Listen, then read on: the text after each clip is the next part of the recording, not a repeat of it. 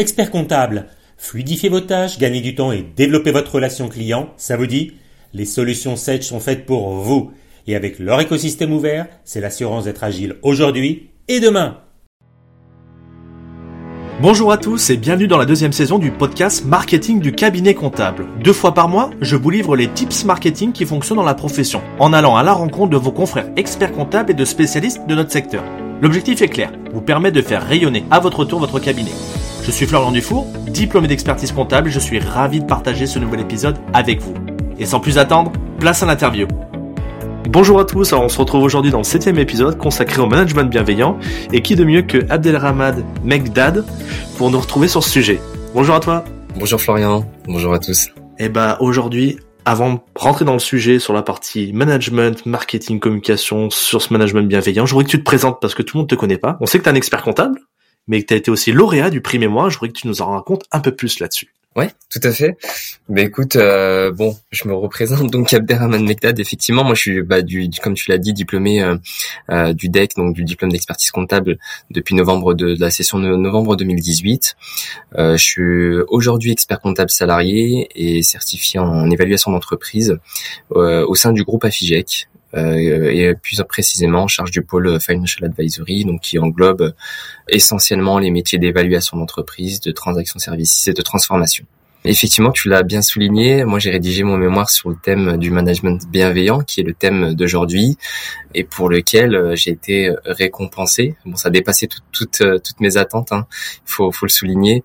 Euh, c'est vrai qu'initialement l'objectif était d'avoir le diplôme d'expert comptable, euh, mais effectivement, donc j'ai été euh, lauréat et, euh, et, et, reçu pour, pour le coup le prix du meilleur mémoire euh, au niveau national délivré par la compagnie nationale des commissaires aux comptes et également au niveau régional dans ma région natale qui est l'Auvergne-Rhône-Alpes aujourd'hui. Mais tu es aussi président CGUC Auvergne-Rhône-Alpes alors vice-président, ah. vice-président effectivement CGEC euh, Rhône-Alpes, et puis euh, depuis quelques mois membre également du bureau national, donc du CGEC euh, au niveau national. Pareil au niveau du bureau, tu parles, t'occupes du management? Alors oui, entre autres, alors deux casquettes, la casquette de management donc qui est aussi liée à l'attractivité, et puis la casquette aussi de par mon métier, enfin ma spécialisation en évaluation d'entreprise et en transaction au sein du club.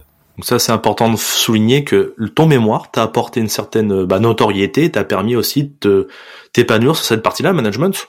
Carrément, carrément. Honnêtement, euh, euh, alors moi, quand j'ai rédigé mon mémoire, c'est effectivement, euh, euh enfin, un des principes que je partageais. En tout cas, c'était, euh, c'était vraiment quelque chose que j'ai écrit, on va dire, avec conviction. Et puis oui, ça m'a servi de tremplin parce que je me, je me suis pas entre guillemets arrêté à ça et, et décidé en fait de le, de le faire vivre euh, à travers euh, à travers des actions euh, qui sont concrétisées aujourd'hui. Donc c'est très important et justement le management bienveillant.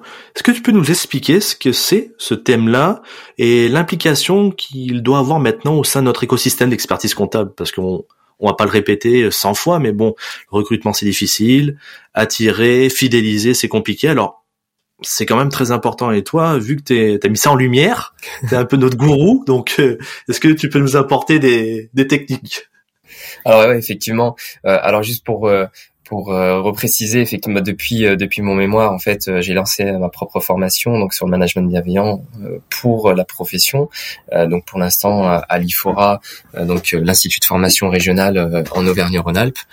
et justement, voilà, c'est l'idée, c'est de de faire entendre ce que c'est que le management bienveillant et puis euh, impliquer un, un, un, certain nombre d'acteurs et de confrères et de consoeurs euh, sur ces sur ces volets-là. Euh, alors là, tu me lances sur un sujet qui est, très vaste et, tu me coupes ainsi parce que là, je, pourrais en parler pendant des heures. Mais effectivement, pour expliquer ce que c'est que le management bienveillant, ben, en fait, il faut, il faut revenir en fait à la réalité. Aujourd'hui, Florian, on, parle de plus en plus de bienveillance. Je pense que tu, quand on a conscience et puis que tu as, des échos autour de toi. Et, et c'est pas du tout un hasard. Mais en fait, il faut rester vigilant sur l'utilisation de ce terme parce qu'aujourd'hui, malheureusement, la bienveillance, elle fait l'objet de nombreuses dérives et elle est souvent utilisée à mauvais escient. Quand on parle en fait de bienveillance en entreprise ou dans un contexte, on va dire professionnel, eh ben on a souvent des préjugés, des idées reçues. Et pour avoir euh, échangé, on va dire, avec de nombreux professionnels sur le thème et le sujet, euh, bah, la première image qui vient à l'esprit, c'est que bah, la bienveillance, c'est le monde des bisounours. Ou la bienveillance, c'est dire oui à tout et pas savoir dire non. Et puis euh, certains qui sont vraiment utopiques et qui disent euh, est-ce que ça existe vraiment la bienveillance en entreprise?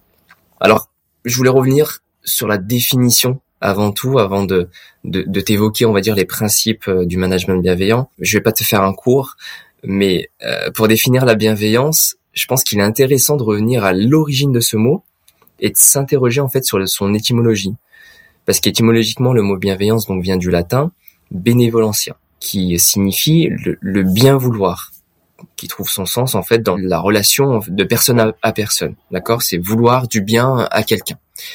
Et la partie du mot, on va dire plus sereine, qui est volentia, c'est la volonté, c'est-à-dire ça indique clairement que la bienveillance, c'est le produit d'une volonté, d'une décision. Donc on, va dire on subit pas, c'est-à-dire c'est vraiment quelque chose qu'on veut appliquer. Dès lors, la bienveillance, benevolentia, ça signifie la décision de vouloir du bien à soi, à l'autre et aux autres.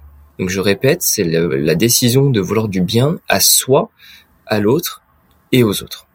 Une fois qu'on a compris euh, euh, cette définition, dans un environnement professionnel, le management bienveillant peut être défini comme un modèle ayant pour but d'assurer la satisfaction des collaborateurs par deux volets. Le premier par la qualité des relations humaines, qui est bien évidemment basé sur le respect, et l'autre côté par l'amélioration de leurs conditions de travail. On trouve le prolongement en fait dans la qualité de vie au travail et le bien-être des collaborateurs. Donc, ce, management bienveillant se donne pour objectif principal de placer les collaborateurs et leurs préoccupations au cœur de l'entreprise. Parce que ces derniers constituent, on va dire, une source essentielle de création de valeur. Et ça, c'est d'autant plus vrai pour une société de services telle qu'on propose, en fait, dans nos cabinets d'audit et d'expertise comptable. Alors tu me diras, euh, oui, effectivement, il y a beaucoup, beaucoup, beaucoup de types de management aujourd'hui. Ce qu'il faut savoir sur le management bienveillant, bah, ça vient des, États-Unis, comme la plupart des, des courants managériaux, mais il s'est implanté en France depuis quelques années. Et cette tendance en fait de management bienveillant, euh, qui est en plein essor, elle semble plus importante. Et aujourd'hui, on le voit en fait dans notre écosystème français, c'est que le management bienveillant commence à être étudié dans des universités, dans des écoles euh, de commerce ou autres françaises. Euh, et plus spécifiquement à la profession, on voit que des congrès, euh, que ce soit de l'ordre des experts comptables, des assises ou des universités des différentes compagnies, soit au niveau national ou régional des commissaires aux comptes, eh ben ils incluent de plus en plus de conférences, des ateliers, des workshops qui portent sur le management et sur le management bienveillant pour sensibiliser, inciter les professionnels en fait à faire évoluer leurs pratiques euh, au sein de leur cabinet. Et on peut aussi euh, également citer les syndicats, que ce soit côté ECF ou IFEC, euh, qui prévoient aussi régulièrement des conférences, voire même des séminaires entièrement dédiés pour ce volet-là. Donc une fois qu'on a dit un, peu tout ça, on, peut dire que oui, effectivement, le management bienveillant, bah, il englobe un ensemble d'attitudes de caractéristiques, de principes, comme je disais tout à l'heure, qui sont bien évidemment basés sur le respect. Et on peut citer euh, les principes suivants, tels que donner du sens au travail, c'est-à-dire accentuer le pourquoi plutôt que le comment, euh, fixer des objectifs au juste niveau pour tirer le meilleur des collaborateurs, donc des objectifs qui sont ambitieux mais réalistes, faire confiance et croire en ses collaborateurs, développer et encourager l'autonomie et laisser place à la prise d'initiative, donner des signes de reconnaissance appropriés, remercier, savoir exprimer de la gratitude, agir en soutien des collaborateurs, les encourager, écouter de façon active et communiquer de façon claire et transparente, valoriser l'expression, savoir pardonner, reconnaître le droit à l'erreur. Voilà, tous ces principes-là, pour dire qu'il faut veiller au bien-être des individus, des collaborateurs, à leur conciliation vie pro vie perso qui est aujourd'hui plus, plus recherchée, et surtout bah, développer le mieux vivre ensemble et cette fameuse QVT, euh, qualité de vie au travail. Je vais te poser une question rapide. Tu vas me répondre par oui ou par non. C'est c'est applicable alors dans un cabinet d'expertise comptable, ça, le management bienveillant? Bien sûr, bien sûr. J'en suis pertinemment convaincu. J'aime pas faire de pub en général, euh, mais moi aujourd'hui en fait, je, suis au sein du groupe Afigec. Euh, c'est un groupe euh, où en fait dans nos valeurs, euh, on a la bienveillance. Voilà, on a un triptyque qui est euh, bienveillance, responsabilité et respect. Et aujourd'hui, je, je, te confirme par ce groupe-là, mais aussi par d'autres cabinets dans lesquels j'ai pu évoluer auparavant, que la bienveillance existe vraiment. Ça c'est c'est top. Et justement, en période fiscale, on peut comprendre que euh, on est un peu à cran. On n'est pas bien, tu vois, il y a la pression de la deadline, il faut, faut sortir les IS, il faut tout déposer. Comment tu fais pour garder, toi, cette bienveillance malgré le stress? Pour un manager, c'est, il y a la pression sur les épaules. Comment on fait? Ouais, tout à fait. Et c'est l'enjeu, hein, c'est l'enjeu majeur de la bienveillance. C'est qu'effectivement, et je le dis, hein, l'enjeu, c'est de rester bienveillant même en situation difficile. Ce que j'appelle une situation difficile, c'est une situation effectivement euh, de stress ou de moins bien euh, par rapport, on va dire, à, des jours euh, plutôt normaux. Et ce facteur stress ou les émotions en fait qui nous submergent, hein, ça peut être du stress, ça peut être de la colère, ça peut être de la tristesse. tout l'enjeu, c'est de rester bienveillant dans ces moments-là.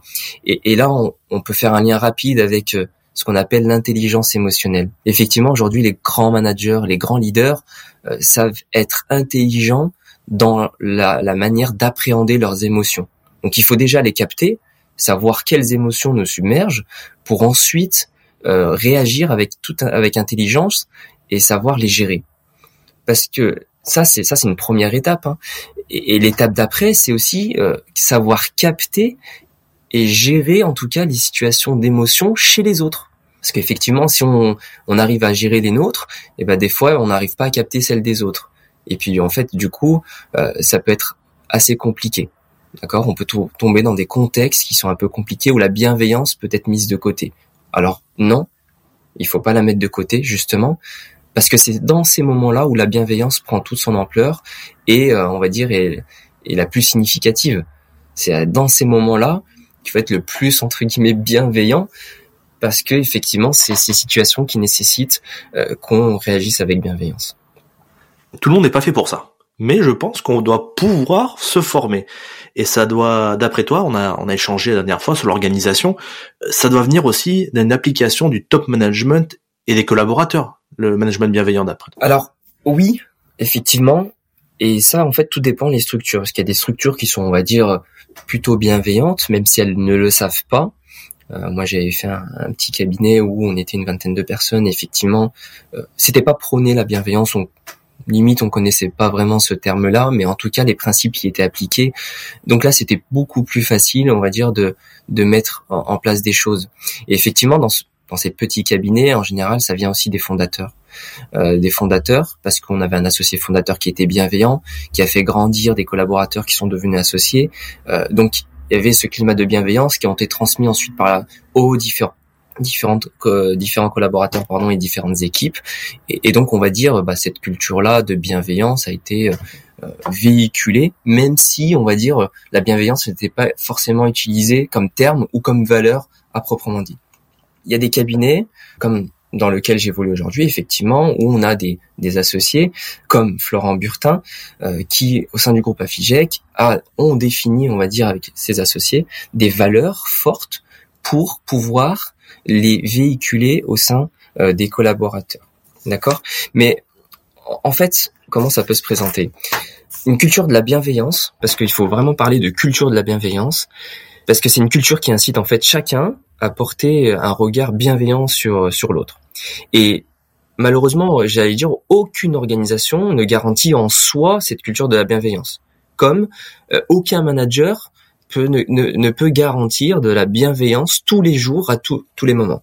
D'accord? L'idée, c'est justement de créer des contextes pour favoriser la bienveillance, que ce soit de la relation euh, one-to-one, c'est-à-dire euh, manager, collaborateur ou d'homologue au sein d'un même cabinet, ou dans une organisation. Mais un certain cadre, un certain environnement de travail et, un, et certains principes favorisent l'émergence et la pratique de cette bienveillance. Et pour constituer un terreau favorable à la culture de la bienveillance, eh ben la première étape, c'est d'avoir des, on va dire, des modes de fonctionnement, d'accord, de l'organisation. Et je vais citer deux principes fondamentaux pour moi, qui sont la, le principe de subsidiarité et le principe de responsabilité. Une fois qu'on a ces deux-là, on a aussi un troisième volet qui, qui est la clarté des territoires d'action. Ça veut dire que chacun sait sa place ce qu'il doit faire pour éviter justement de tomber dans des travers ou dans des contextes conflictuels. Le principe en fait de subsidiarité, euh, il faut pas le confondre avec le principe de délégation. En fait, le principe de subsidiarité, euh, c'est que la décision appartient à la base, d'accord, donc collaborateur, et qui fait appel au niveau supérieur que par exception. Donc ça veut dire que la réponse est donnée entre guillemets par les collaborateurs, mais si elle excède leur capacité, à ce moment-là, on fait recours on va dire aux supérieurs, d'accord? Alors que le délégation, notamment, c'est euh, bah, les supérieurs qui délèguent, on va dire, aux, collaborateurs. Donc, en d'autres termes, ça veut dire quoi? C'est le principe selon lequel il faut jamais remonter au niveau supérieur une décision qui peut être prise au niveau inférieur. D'accord? Et après, ça a plein d'avantages, éviter d'encombrer, etc., etc. Et donc, ça repose bah, sur le respect des compétences de chacun et la reconnaissance de la capacité euh, de jugement, on va dire, et de décision.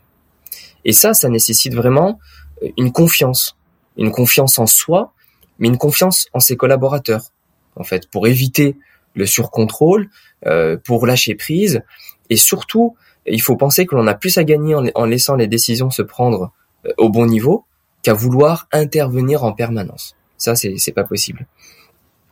Le principe de responsabilité, bah, c'est tout simplement responsabiliser les collaborateurs, pour qu'ils puissent répondre de l'état d'un avancement sur un projet, sur un dossier, etc., ou sur un sujet, euh, qui prennent les responsabilités, les décisions et qui savent entre guillemets argumenter euh, leur avancement.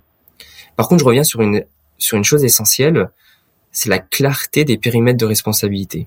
Et ça, malheureusement, pour avoir effectué plusieurs cabinets, euh, c'est ce qui crée, on va dire, des situations, un environnement ou un contexte où la bienveillance est très difficile à appliquer. Alors, qu'est-ce que c'est que cette clarté des périmètres de responsabilité? En fait, ce n'est ni plus ni moins que le corollaire du principe de responsabilité. Dans des cabinets, il y a toujours de l'ambiguïté dans la définition des postes, des responsabilités des collaborateurs, que ce soit dans une équipe au sein d'un même cabinet. Et ça, ça se traduit par quoi? Par, par des collaborateurs ou des managers ou des associés qui ne savent pas ce qu'ils doivent faire, qui ne connaissent pas, on va dire, le, le degré de responsabilité, à qui s'adresser lorsqu'ils rencontrent des problèmes de travail, etc., etc. Et, en fait, ces, ces situations-là font que les collaborateurs bah, se retrouvent stressés, éprouvent des difficultés à travailler sereinement, euh, se voient complètement des fois ralentis dans la prise d'initiative, etc., etc. Et ça, cette ambiguïté, en fait, bah, du coup, on a des jeux d'influence qui, qui viennent entre associés, entre managers, entre collaborateurs, et qui dégradent l'atmosphère de travail. Et pour ça, et ça, ça, ça laisse pas de place en fait euh, pour cette culture de bienveillance. D'accord? Et c'est pour ça qu'il faut être vigilant euh, sur ce troisième volet également. Tu préconises un, cadre ou comment on pourrait dire une personne externe vient ou même entre associés, on réfléchit en disant voilà, euh, on va faire un cadre où on va fonctionner un peu tous de la même manière en se mettant des règles à différents strates pour le collaborateur, le manager. Alors euh, ouais effectivement c'est pas parce que euh, on parle de bienveillance qu'il faut pas de cadre. Au contraire, euh, il faut un cadre. Effectivement, le cadre, c'est le cadre de la bienveillance. Donc, on pourra jamais faire l'unanimité en fait dans, dans, nos organisations, de avoir tous les collaborateurs qui partagent les mêmes choses, etc. Ça, c'est pas possible. Et euh, il faut partir de ce principe-là. C'est-à-dire que on définit un cadre, un cadre qui nous ressemble, qui ressemble, par exemple, si on est seul dans notre cabinet, ben, des valeurs qui nous ressemblent, un cadre qui nous ressemble. Des associés, on est plusieurs associés, bah pareil, on définit des valeurs et un cadre. Et, en fait, une fois qu'on a ce cadre-là, bah, l'idée c'est de d'avoir un maximum de collaborateurs qui partagent ces valeurs dans ce cadre. D'accord? Effectivement, on aura des collaborateurs qui vont pas partager ce cadre. Donc la notion de cadre est très importante, même quand on parle de, bienveillance pour véhiculer, on va dire, ce cadre, ou en tout cas les valeurs de bienveillance, il faut euh, mettre en place en fait ce qu'on appelle l'héritage de la bienveillance euh, par la culture du cabinet. D'accord? Donc il faut développer euh, cette culture et ce sentiment d'appartenance aux valeurs du cabinet. Et pour avoir et partager cette, cette vision, avoir un sens, on va dire, clair à ses collaborateurs, le cabinet doit définir ses propres valeurs. Et aujourd'hui, ben, malheureusement, il y, a des, il y a des cabinets qui, qui ne savent même pas euh, quelles valeurs euh, ils partagent et qui n'ont qui, qui, enfin entre guillemets, c'est pas revendiqué explicitement, et du coup, c'est beaucoup plus compliqué pour un collaborateur d'intégrer des valeurs si, en fait, on va dire, on n'a pas mis de mots euh, sur ces valeurs-là et si on ne sait pas euh, quelles sont les valeurs partagées. Et, ces valeurs-là, c'est important parce que euh, ça conditionne la culture du cabinet. L'objectif de la culture du cabinet, c'est quoi? C'est de se différencier, mais aussi bah, de fédérer ses collaborateurs autour de valeurs et de symboles communs et qui prennent en compte la diversité des personnes qui la composent. Il y a des cabinets qui on va dire, ont besoin juste de mettre des mots euh, sur les valeurs et les symboles qu'ils partagent. Euh, par contre, pour d'autres, il y a des cabinets qui, qui, voient la nécessité de définir et qui ont la nécessité en fait de définir des valeurs du cabinet, euh, surtout avec l'arrivée des nouvelles générations. Tu vois, aujourd'hui, les nouvelles générations, en fait, ils ont des codes différents, ils ont des attentes vis-à-vis du monde professionnel qui sont vraiment différents. donc, si on, s'ils arrivent dans un on va dire dans un cabinet où il n'y a pas de cadre, où il n'y a pas de valeur partagée, euh, ils sont ils sont un peu perdus. Et donc, bah, il y a des cabinets, heureusement, euh, qui ont vu la nécessité bah, de reprendre, de refaire une refonte, on va dire, euh, des valeurs du cabinet, et qui en fait, comment ils se sont pris, c'est que bah, ils n'avaient pas de valeur, on va dire, cabinet vraiment et véritablement connu, et du coup ils ont impliqué les associés, impliqué les managers, impliqué les collaborateurs pour la définition de celle-ci. Donc ils se sont dit, euh, ok, ben on va définir tout d'abord les valeurs. Une fois qu'ils les ont définies, eh ben ils les ont formulées de façon claire et pour communiquer en fait la vision et les projets du cabinet de manière cohérente avec ces valeurs à l'ensemble des collaborateurs, avec une prise d'initiative, etc. J'en profite, j'aime faire le vocat du diable. Je veux dire, oui, mais c'est bien ce qu'il dit avec les valeurs, mais on n'a pas besoin de ça pour faire de la compta. Et puis c'est pas le moment en période fiscale, tu vois. Euh, on peut quand même faire de la compta sans en, en ayant ces mots-là. Qu'est-ce que tu me réponds à ça? Alors malheureusement dans la profession on a toujours été en, retard. Et, si tu veux, euh, cette notion euh, de effectivement de production ou de cette notion de priorité sur le client, sur la productivité interne, etc. c'est un fait, ça change pas. Aujourd'hui, si, si ça a fonctionné en fait jusqu'à présent, euh, je te le fais pas dire, mais depuis quelques années, on éprouve quand même dans la profession quelques difficultés. Difficultés euh, d'image, difficultés de recrutement, de fidélisation, de turnover, etc., euh, etc. Et ça, en fait, le déclic a eu lieu bah, avec l'arrivée des nouvelles générations, qui ont un regard neuf, innovateur par rapport à l'égard du travail, en fait, par rapport aux générations précédentes. Et ils ont mis en cause un certain nombre de rouages, on va dire, ou d'habitudes qui, qui préexistaient en fait dans nos mondes, dans le monde professionnel et dans nos cabinets.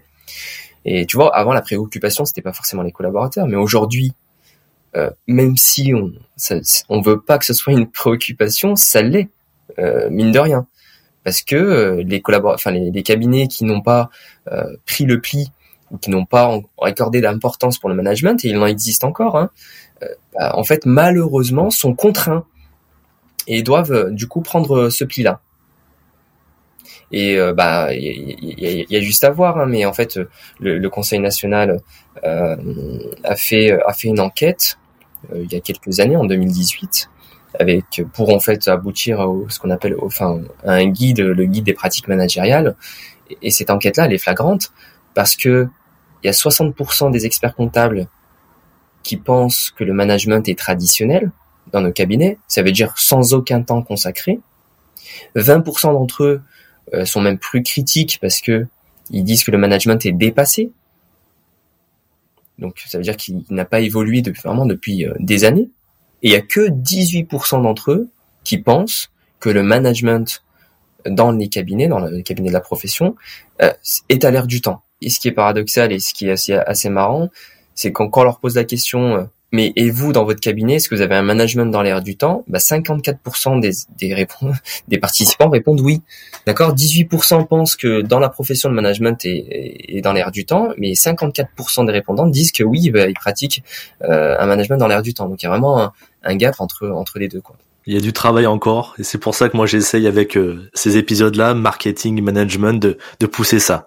Ouais, ouais, non, mais non, mais effectivement, bah, c'est quand tu disais, euh, est-ce que c'est vraiment important Bah aujourd'hui, oui, c'est important et même extrêmement important parce qu'en fait, la matière grise du cabinet, ce sont les collaborateurs, parce qu'on on a des métiers en fait de prestation de services et les collaborateurs, ils doivent être engagés dans le cabinet. Parce que tu regardes, toutes les organisations cherchent l'engagement des collaborateurs dans leur cabinet ou dans leurs entreprises. Et l'engagement, c'est vraiment l'or noir euh, des entreprises aujourd'hui. Et le phénomène qu'on a aujourd'hui en France, qui est le, le quiet quitting, c'est le désengagement massif euh, dans, dans les entreprises. Et ça, et ça, ça fait, ça fait mal, quoi. Oui, sur la productivité, euh, après tes marges, tes valeurs ajoutées, bah, t'y perds. Exactement. Et en fait, le, le, capital humain dans nos cabinets, en fait, c'est c'est ce qui est le plus important. Et donc, il faut lui consacrer du temps. Faut le faire fructifier. Exactement. Et je dis pas que les, les clients ou la productivité euh, n'est pas importante. Au contraire, je dis qu'il faut euh, procéder par étapes. La première étape, c'est donc nos collaborateurs, parce qu'ensuite, effectivement, euh, dans un cercle vertueux, on aura de la productivité, de la performance, et on aura de la fidélité, euh, la, la, fidélité des clients, et surtout la satisfaction, et en fait, ben, la croissance du chiffre d'affaires qui va avec, etc. Donc il faut vraiment replacer le collaborateur au centre de ce cercle vertueux. Et surtout qu'en plus il est en contact direct avec le client. Et moi je pars toujours d'une principe. J'avais vu une théorie euh, américaine qui faisait voir que un salarié heureux va être beaucoup plus productif. Exactement. Il va être plus productif. Et euh, prenez un exemple quand vous allez dans un service après-vente, par exemple Darty, Decathlon ou autre chose. Si vous arrivez en face de la personne et qu'elle fait, euh, bah, je, je, vais être vulgaire, mais elle fait la gueule, on n'a pas envie de lui parler. C'est le même principe avec nos collaborateurs. Ils sont en direct avec les clients si on voit qu'ils bah, sont pas souriants, qu'ils ont pas envie de répondre, ça entache notre relation avec notre clientèle et donc c'est pas bon. Les collaborateurs les mettent dans des bonnes situations, on va dire. Et, carrément, et je te rejoins, parce qu'aujourd'hui les collaborateurs, en fait, c'est la vitrine du cabinet, qu'on le veuille ou pas, que ce soit côté expertise comptable ou on audite. Si euh, tes collaborateurs sont pas contents de là où ils sont, euh, et ben en fait ils vont le véhiculer directement ou indirectement. Ça je peu importe. Parce que ça se verra. Mais, mais oui. Alors ça, ça se verra peut-être. Euh, même si on a on veut cacher bah ça, ça va se voir quand même. Euh, parce que quand on va chez les clients euh, la première question qu'ils nous posent c'est euh, ça va? Est-ce que ça se passe bien dans le cabinet les relations etc etc donc quand bien même on a envie de cacher un truc on le dit une fois oui deux fois oui. La troisième fois ben un jour on va pas être bien et on va dire ben non en fait ça se passe pas bien etc et ça ça crée ce que j'appelle la bad réputation en fait. Ça se construit petit à petit et en fait euh, donc la mauvaise réputation, euh, que ce soit vis-à-vis des clients, vis-à-vis des autres, etc. Parce que là, ça peut être fatal.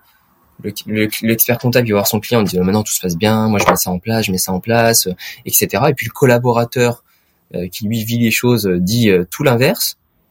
Au final, et ben au final le client va, va, faire, va se faire sa propre opinion et sa propre image en fait sur, sur le cabinet qu'est-ce qui se passe ici? Il y en a qui me dit blanc, l'autre noir. Euh, ils font ma compta Est-ce qu'ils la font bien? Ouais. Ça, ça, ça, met un point de situation. On est dans l'expectative. Voilà, donc euh, ça peut poser. Carrément. Et du coup, je voulais revenir avec toi sur le marketing. Comment on peut faire pour mettre en avant le management bienveillant quand on a un cabinet? Avec l'aide du marketing, on a l'offre, on a la communication. Qu'est-ce qu'on peut faire pour le mettre en avant là-dessus? Bah, Pour attirer des clients ou pour bah pour faire voir aussi que ça se passe bien chez nous aussi, tout simplement.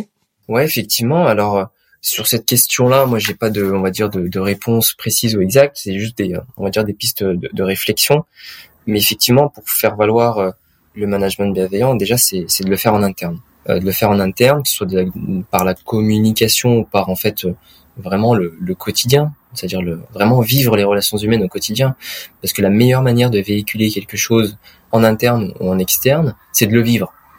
D'accord? Si on vit des relations humaines saines, euh, bienveillantes, et qu'on a cette culture de bienveillance, ça va se voir. Donc ça veut dire que c'est même pas euh, une communication verbale, on va dire entre guillemets c'est la communication non verbale. Je vais pas te l'apprendre, mais tu sais que dans une communication, euh, la communication non verbale représente 93%. Donc il y a d'autres enquêtes qui disent 90, mais c'est à peu près 90-93% de la communication. Donc ça veut dire qu'on a 10%, 7% de verbal. Et ben en fait, j'allais dire, euh, pour la bienveillance, c'est pareil. Si on vit des choses dans les relations, dans le comportement euh, en interne, on n'a pas besoin de dire bah, qu'on fait ci, qu'on fait ça, qu'on applique ces principes, etc. D'accord? Alors je dis pas que c'est pas important de le dire, mais la première, on va dire, euh, facteur d'action entre guillemets en communication, en marketing, c'est celui-là. Effectivement, quand on a un service marketing en interne, c'est beaucoup plus simple bah, de, de communiquer, que ce soit vis-à-vis des collaborateurs ou vis-à-vis de l'externe. et la communication, bah, vis-à-vis de l'externe, c'est peut-être déjà un site internet. On, affiche nos valeurs, on affiche ce qu'on fait en interne, etc. Donc surtout, bah, le, on va dire dans l'histoire, dans l'historique du cabinet, bah, dire qu'on a des valeurs fortes, qu'on a la bienveillance, qu'on, les relations humaines c'est important, etc. Mais attention, faut pas que ça soit juste un élément de pub et que derrière il y a pas, parce que ça, ça va créer un effet inverse. Euh, donc site internet, réseaux sociaux, ça peut être pas mal. Les réseaux sociaux aujourd'hui, les jeunes sont sur les réseaux sociaux. Euh, donc, ben, mettre des vidéos, des photos, peu importe, décrire des actions qu'on fait en interne, ça peut être euh, des, euh, bah, des, des, team building, des, des after work, euh, etc. Et ça, en fait, bah, ça, ça laisse pas anodin quand on quand on veut en fait intégrer un cabinet ou quand on veut savoir un peu comment ça se passe dans ce cabinet-là. Et ben, en général, en fait, ça ne laisse pas indifférent. Ça peut se faire par des webinaires, des newsletters, en fait, que ce soit en interne euh, ou en externe. Ça peut être euh, sur les offres d'emploi, le dire. Alors attention, pareil, je vais revenir sur cette offre d'emploi parce qu'il y a des choses qui me sidèrent. Aujourd'hui, euh, ce que je te disais tout à l'heure, c'est que la bienveillance est malheureusement beaucoup utilisée à mauvais escient, et notamment dans les offres d'emploi. Aujourd'hui, tu verras qu'il n'est pas rare de voir des offres d'emploi où la bienveillance est utilisée. La majorité des offres d'emploi, je vois le mot bienveillance, environnement bienveillant, etc. Et pour avoir, on va dire, la réputation de certains cabinets, moi, ça me, ça pique, ça pique un peu. donc, euh, donc ouais, l'offre d'emploi, on peut le dire, ok, mais peut-être donner des exemples en fait concrets, parce qu'il se cache derrière. Alors je dis pas qu'une offre d'emploi ça doit faire 15 pages, euh, mais au contraire, euh, enfin si on met une petite partie, pourquoi pas juste lister trois quatre actions qu'on met qu'on met en place. Et bah, l'idée en fait le mettre sur l'offre d'emploi pour quelqu'un qui connaît pas le cabinet, ok. Mais en général, les personnes se renseignent sur le cabinet, que ce soit via internet ou via euh, leur réseau perso. Euh, et si ça confirme, eh ben en fait c'est tout bénéf. Si ça confirme pas, là c'est problématique. Dans la communication, dans le marketing, euh, on peut faire le lien. Je crois que tu en parlais tout à l'heure avec ce qu'on appelle la marque employeur, et donc avec des certifications qui existent. Je pense à, à Great Place to Work, Happy at Work, ou euh, vraiment être labellisé, on va dire ISO, par exemple ISO 26000. Mais surtout, pour moi, le, le levier qui est puissant et efficace, c'est le collaborateur. Pour moi, les collaborateurs sont vraiment des véritables ambassadeurs des cabinets. Ça veut dire que si on vit la bienveillance en interne et qu'elle est vraiment réelle et que ben dans notre environnement on est bienveillant, que les managers le sont, la, hiérarchie l'est, et euh, que les relations humaines sont vraiment au cœur des relations, et ben en fait naturellement on peut ne pas être bon communicant, on peut ne pas être bon en marketing, etc. Mais naturellement, en fait, ces collaborateurs vont faire le marketing ou la communication nécessaire du cabinet dans ces volets-là que ce soit vis-à-vis du client, que ce soit vis-à-vis euh, des étudiants, que ce soit vis-à-vis des autres collaborateurs, que ce soit vis-à-vis euh, des proches, etc., etc. Si on met entre guillemets bien nos collaborateurs, et eh ben en fait, ça peut être des leviers puissants et efficaces. Et entre guillemets, j'allais dire pas cher, parce que ben on les rémunère même pas pour cette partie-là de communication et de marketing. Et puis en fait, la réputation et la communication en général, c'est dans l'échange euh, informel et quotidien et fréquent. C'est pas des grandes campagnes de publicité qui font que en fait ça va changer les choses. Au contraire. Et puis qu'en fait la réputation, elle se construit, elle se construit euh, petit à petit, certes. Euh, mais en tout cas, les collaborateurs ont, vraiment un rôle à jouer euh, là-dedans. Je pense qu'on peut parler un petit peu des ambassadeurs collaborateurs, ou peut-être que le cabinet peut leur libérer un peu de temps pour mettre ça en avant, mais pas forcément, comme tu disais, faire des grandes pancartes qu'on peut voir, de grandes structures qui ont plus de moyens.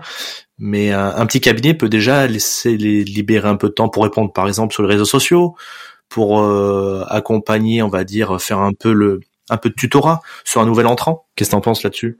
Ouais, bien sûr, bien sûr. Moi, je suis, entièrement d'accord.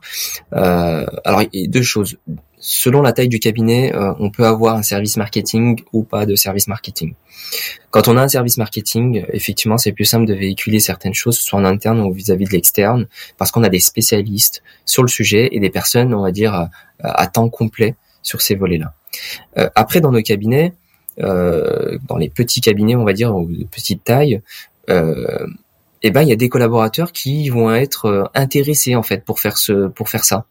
Et l'idée, bah, c'est de savoir en interne quels sont les collaborateurs qui potentiellement peuvent être intéressés pour se dégager, enfin pour leur dégager peut-être un petit peu de temps, alors pour organiser des choses en interne ou euh, des choses ou de la communication euh, vis-à-vis de l'externe. Les choses en interne, on, les a citées un peu tout à l'heure, mais c'est d'organiser des événements euh, sportifs, ludiques, des team building, des after-work, des repas, etc. ça peut être aussi quelque chose de plus profond, peut-être réfléchir sur en interne des, des, team building, mais dans le cadre de définition de valeur ou de charte de management. Par exemple, la charte de management, ça peut être quelque chose de, de pas mal à effectuer aussi. Quand tu disais, ben, en fait, surtout pour les nouveaux collaborateurs, euh, donc tu parlais des, des, des collaborateurs qui viennent d'intégrer le cabinet. Alors, alors pour ça, euh, effectivement, si on a déjà en amont réfléchi, réfléchi sur une charte de management, eh ben ça, ça peut être quelque chose de, de, de on va dire de, de gravé dans le marbre parce qu'on a des règles on a une charte de management des règles. Toutes les entreprises, les grosses entreprises en tout cas, euh, pour ne citer qu'elles, euh, Decathlon, euh, euh, Leroy Merlin et autres, ont des chartes de management. Ça veut dire que effectivement, quand on intègre un nouveau collaborateur, il est au courant de cette charte de management et des principes. Et par principe, euh, et ben en fait, quand on intègre une structure comme ça, c'est qu'on accepte ces règles. Donc plus facile d'accepter certaines règles quand c'est écrit. Effectivement. Alors je dis pas qu'il faut se reposer uniquement là-dessus, euh, mais en tout cas, ça peut être une première base. Et la phase d'intégration, elle est euh, extrêmement importante que ce soit un livret d'accueil, que ce soit la prise de formation, que ce soit euh, l'intégration avec un rapport d'étonnement, en tout cas, est, très importante parce que ce qu'on a véhiculé, tu on parlait tout à l'heure de communication, mais ce qu'on a véhiculé dans notre communication, ou ce qu'on, ou les paroles, ou les promesses qu'on a tenues lors des différents entretiens, si les premiers jours on, s'aperçoit qu'en fait, c'est que euh, c'est que des paroles en l'air et qu'en fait les, les, promesses et les paroles ne sont pas tenues, c'est encore plus compliqué. Je le dis souvent, attirer c'est une chose, ok, mais si on attire et qu'on n'arrive pas en fait à entre guillemets à assumer, c'est encore plus difficile et plus euh, dangereux que de ne pas attirer. Et cette phase d'intégration, bah, en fait, euh, il y, a plein d'enquêtes hein, qui sont faites euh, et qui disent en fait 40% des collaborateurs qui intègrent soit des cabinets, soit des entreprises, en général, repartent pendant leur, période d'essai parce qu'elles s'aperçoivent qu'il y a une dichotomie, un gap entre ce qu'on a promis, ce qu'on véhicule comme une communication, comme action, avec les choses qui se passent en réalité. Faire de la surpromesse, comme tu dis, bah c'est pas bon. Si on voit que la devanture est toute belle, mais on passe derrière, on fait ah c'est compliqué, ça va être euh, pire que de pas communiquer. Ça je le dis à chaque fois. Mmh, mmh. Mais euh, en fait, faut se créer comme t'as pu nous le montrer, le bien, bienveillance, c'est avoir un cadre, essayer de s'y tenir et de le poursuivre. En fait, c'est c'est comme un marathon. Mmh, faut y faire tout le temps, et le faire progresser. Mais on veut tout de suite. Euh, bon après c'est propre de l'humain, on veut tout tout de suite. On a du mal, tu vois. Exactement. Quel conseil tu pourrais nous donner justement pour avoir vite des résultats, mais euh, quand même tenir sur la longueur? Alors effectivement, euh, ce qu'il faut savoir, c'est que la culture de bienveillance, elle peut pas s'installer du jour au lendemain. Ça, c'est pas possible. Sauf si euh, on est déjà en fait bienveillant et qu'on a cette culture en interne et qu'en fait il faut juste ajuster, peaufiner et enlever entre guillemets ce qui est pas bienveillant. Mais si on, va dire si on part de zéro, euh, bah, cette culture, bah, en fait, euh, de bienveillance, elle va se, cultiver avec patience, d'accord? Euh, Partir des bases. Des bases, c'est les relations humaines. Donc partir de ces bases, petit à petit, dans la voie de la bienveillance, et en adoptant en fait ces principes de relations humaines qu'on a cités tout à l'heure, c'est-à-dire faire confiance, donner du sens, remercier, agir en soutien, euh, pardonner, savoir pardonner en tout cas et reconnaître euh, le droit à l'erreur. Et en fait, le respect, la confiance, tous, ces principes-là, si on les applique, en fait, c'est la base. Et ça, ça peut être assez rapide. C'est-à-dire que on est tous des êtres humains, on a tous un degré d'empathie euh, envers les autres qui est différent, on a tous un degré de bienveillance euh, qui est différent. Mais l'idée, c'est de se poser en disant, bah, pour moi, euh, ce principe-là, faire confiance à mes collaborateurs, c'est facile. Ou à l'inverse, c'est difficile. Parce qu'effectivement, je trouve que c'est dans, le cabinet, malheureusement, c'est plus l'inverse. Parce que le micro, le micromanagement, en fait, le micromanagement, c'est l'un des styles les plus répandus dans les cabinets. Et c'est quoi le micromanagement? En fait, c'est adopter une attitude de, de contrôle euh, envers les collaborateurs plutôt que de laisser place, on va dire, à la prise d'initiative et à être responsable et autonome en fait. C'est pour ça que je dis. Euh, mais mais du coup voilà, c'est partir de ces bases. C'est-à-dire si donner du sens c'est plus facile pour moi, bah, je le fais. Si remercier euh, c'est pas dans mes habitudes, ben peut-être que je commence à remercier pour le travail, même si ils sont payés pour faire ça quoi. ça, ça c'est lors de mes formations. Hein. j'avais des experts comptables en face de moi en disant bah il faut remercier bah non mais je vais pas leur remercier pour leur travail ils sont payés pour ça ah d'accord oui la, gratitude la gratitude hein. je l'ai eu moi avec euh, bah, plein d'étudiants ou de euh, je participe des fois sur des MCCA ils me disaient des apprentis des fois de dire un, un merci c'est ultra valorisant et ça me donne encore plus de se motiver à l'inverse si on dit pas merci des fois bah ouais et, et, malheureusement, bah là, c'est la reconnaissance en fait. Voilà. Euh, tu vois, la reconnaissance, être reconnaissant avec ses collaborateurs. Le, premier, en fait, il y a plusieurs degrés de, reconnaissance, mais le premier degré de reconnaissance, c'est la reconnaissance existentielle. Ça veut dire qu'il porte sur la personne de manière intrinsèque. Peu importe ses compétences, peu importe la qualité de son travail, peu importe les résultats. Ou la rémunération aussi, comme tu viens de dire. Complètement. Et, et donc, c'est vraiment la personne. Et ça, en fait, on, souvent, c'est un lien avec bah, la politesse. Tu vois, il y a une étude qui marque, moi, euh, qui a été réalisée il y a quelques années. Il y a, il y a 57% des collaborateurs et 80% des managers qui ressentent comme une reconnaissance immédiate le salut des, de ces, des supérieurs hiérarchiques. Juste saluer des personnes, et eh ben en fait, c'est considéré comme une reconnaissance immédiate pour 80% des managers et 57% des collaborateurs. Donc des fois, il faut peut-être commencer par oui, dire bonjour, euh, merci, au revoir. Ouais, bonjour le matin. On arrive au bureau, on dit bonjour, on passe voir nos collaborateurs. Mm. Ça peut être juste une première étape. C'est une première étape. Ouais, tout à fait. Donc ça, c'est une première étape. Et après, ensuite, bah oui, mettre en place euh, bah, ce que ce qu'on disait tout à l'heure, en fait, des organisations où la culture de bienveillance peut s'étendre euh, plus facilement avec ses principes de subsidiarité, de responsabilité, de clarté euh, des, des territoires, etc. Parce qu'une fois qu'on a bah, les associés qui partagent des valeurs, les managers et les collaborateurs qui sont on va dire entre guillemets plus bienveillants que les autres, et eh ben vont entraîner les autres à se comporter de la même manière, et donc le niveau et la culture de bienveillance, elle va s'élever au collectif. Tout à l'heure sur les actions, la communication, mais aussi sur le fait d'intégrer des collaborateurs, on a parlé de la charte de management, mais mais aussi euh, et pour faire le lien avec le marketing, c'est la marque employeur. Euh, tu l'avais cité tout à l'heure. Euh, alors tu, me dis si je me trompe, hein, mais pour moi la, marque l'employeur, je parle sous ton contrôle, c'est un groupement d'actions, en fait c'est un ensemble d'actions et de leviers marketing euh, qui sont justement activés dans le but de rendre l'entreprise attractive aux yeux bah, soit des futurs collaborateurs, soit on va dire des collaborateurs qu'on a actuellement dans le but de les fidéliser. Alors est-ce que c'est bien ça? Tout ça, tout à fait. Parfait, c'est une bonne base. Et aujourd'hui, j'ai envie de dire qu'en fait, on est dans un monde bah, digital où l'information est à portée de clic et on a des informations qui sont massives en quelques secondes. Tu vois, 95% euh, des étudiants, euh, des candidats, pardon, tu vois, j'ai fait le lien, euh, j'ai fait un, raccourci. 95% des étudiants, euh, des candidats, pardon, là je refais une bourde, ils, ils, se renseignent sur sur internet, sur le web, à propos de leur future entreprise, avant même de postuler à l'offre. C'est-à-dire Google là aujourd'hui c'est facile de googliser en fait euh, les, les, cabinets. Et il y a une enquête qui porte justement sur la communication de cette marque employeur que si l'entreprise elle est affligée on va dire d'une mauvaise e-réputation, eh ben le taux de postulants est très faible et d'environ à peu près 10%, alors que si elle est inconnue, elle attirera elle, attire en fait plus de candidats. T'imagines? Le fait de pas être connu attire plus de candidats que le fait d'être mal connu. Et, euh, et, et, dans cette démarche-là, moi, j'ai la certification Great Place to Work.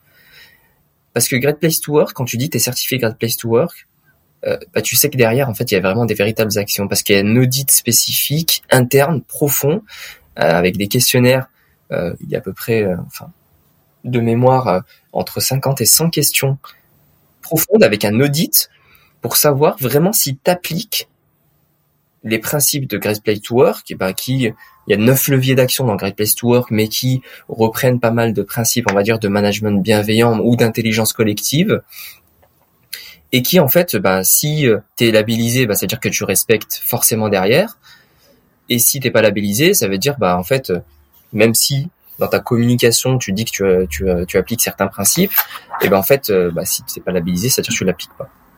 Et aujourd'hui, quand tu regardes Red Place to Work, alors je vais être un peu démodé parce que il y a trois ans en arrière, il y a trois ans en arrière, il y avait très peu de cabinets qui figuraient dans ce classement Great Place to Work, que ce soit au niveau national ou international. Et, et malheureusement, ouais, je, pour te dire, en 2018, il y en avait quatre, en 2019, il y en avait trois. Là, il y en a, on va dire, un peu plus, mais ça reste très très faible. Alors, on peut citer, il y a deux causes pour ça c'est soit il y a des cabinets, notamment les grands cabinets, qui contactent Great Place to Work en fait pour être labellisés justement et, bénéficier de cette marque, employeur, euh, mais en général ces, ces derniers euh, bah, ils, remplissent pas forcément tous les critères ou obtiennent une note insuffisante pour être labellisés. Et on a le deuxième facteur qui c'est des cabinets qui sont, on va dire entre guillemets, démarchés par Great Place to Work et qui répondent pas favorablement parce qu'ils sont pas intéressés ou parce que le management, en fait, ça constitue pas euh, justement la priorité. Mais le fait d'être labellisé, alors je Great Place to Work parce que euh, pour avoir fait un, vraiment un interview avec les, les dirigeants et, et, avoir vu leur questionnaire, c'est quelque chose de très très poussé et entre guillemets, on peut pas être labellisé sans véritable, enfin sans faire de véritables actions en interne. C'est le plus connu en plus, celui-là. Ouais, c'est le connu et, et, ça permet, bah, ça permet en fait de, au cabinet euh, tout simplement d'améliorer leur image, de dire qu'ils appliquent des principes de management, euh, notamment de management bienveillant. Ça permet de se différencier des autres cabinets et surtout d'attirer les meilleurs talents. Je voudrais te poser une question justement là-dessus. Est-ce que c'est euh, long déjà à faire cet audit-là et est-ce que ça coûte cher pour un petit cabinet? Long, euh, c'est une démarche ça veut dire que bah en fait en fonction de, du stade où on est dans cette dans l'avancée de cette démarche, euh, bah, ça peut être plus ou moins long. Ça peut être quelques semaines comme quelques mois, mais pas quelques années. Enfin, sauf si vraiment on part de loin. Et est-ce que ça coûte cher? Bah ça c'est une question on va dire subjective. Euh, ça coûte de mémoire euh, entre 4 et 5 000 euros. C'est une comme une certification ISO en fait. Après tu la gardes avec un renouvellement temps en temps. Oui, tout à fait. Alors tout à fait. Alors euh, par contre, euh, oui, l'audit c'est chaque année parce qu'effectivement il y a des évolutions, donc il faut le faire chaque année. Il y a des cabinets qui prennent, euh, qui le font une fois en fait et qui refont tous les trois ans pour pas justement, on va dire, mettre la main à la poche pour avoir cette certification là. Donc qui sont Great Place to Work 2018, 2020, 2022, peu importe. Et en fait, ils communiquent en fait sur sur donc soit en signature de mail, soit sur les différents canaux, sites internet ou réseaux sociaux. Euh, mais en tout cas, ça fait vraiment, euh, euh, ça de, enfin, ces cabinets deviennent plus attractifs ou ces entreprises, hein, de manière générale, quand on est une entreprise Place to Work, ben, qui figure dans les classements en général, c'est beaucoup plus attractif. Et ça permet de stabiliser nos effectifs et de fidéliser nos effectifs internes. C'est peut-être l'une des meilleures techniques justement pour mettre le pied à l'étrier, pour se faire accompagner en respectant justement cet audit-là. Ça peut nous aider à avoir un cadre. Ça peut être pas mal ça. Tout à fait. Bah, il y a ce volet-là et le volet de la formation. je vais pas faire de la pub, mais la, la, la formation euh, et, et, les formations que, que, que je fais, bah, en fait, euh, justement, c'est pour sensibiliser, avoir, avoir un certain cadre. Alors, le dernier conseil que tu pourrais donner, la formation que tu pourrais nous parler déjà. Ouais. Elle dure combien de temps ta formation? Un jour, deux heures, une heure? Alors ouais, c'est une journée. C'est une journée. C'est vraiment un petit format. L'idée c'est de sensibiliser un maximum de personnes et de confrères, de consoeurs et de collaborateurs, puisque c'est ouvert aux collaborateurs des cabinets, sur cette notion de bienveillance. Ça c'est vraiment la première étape. Euh, ensuite, je réfléchirai peut-être sur d'autres formats pour approfondir dans certains cabinets.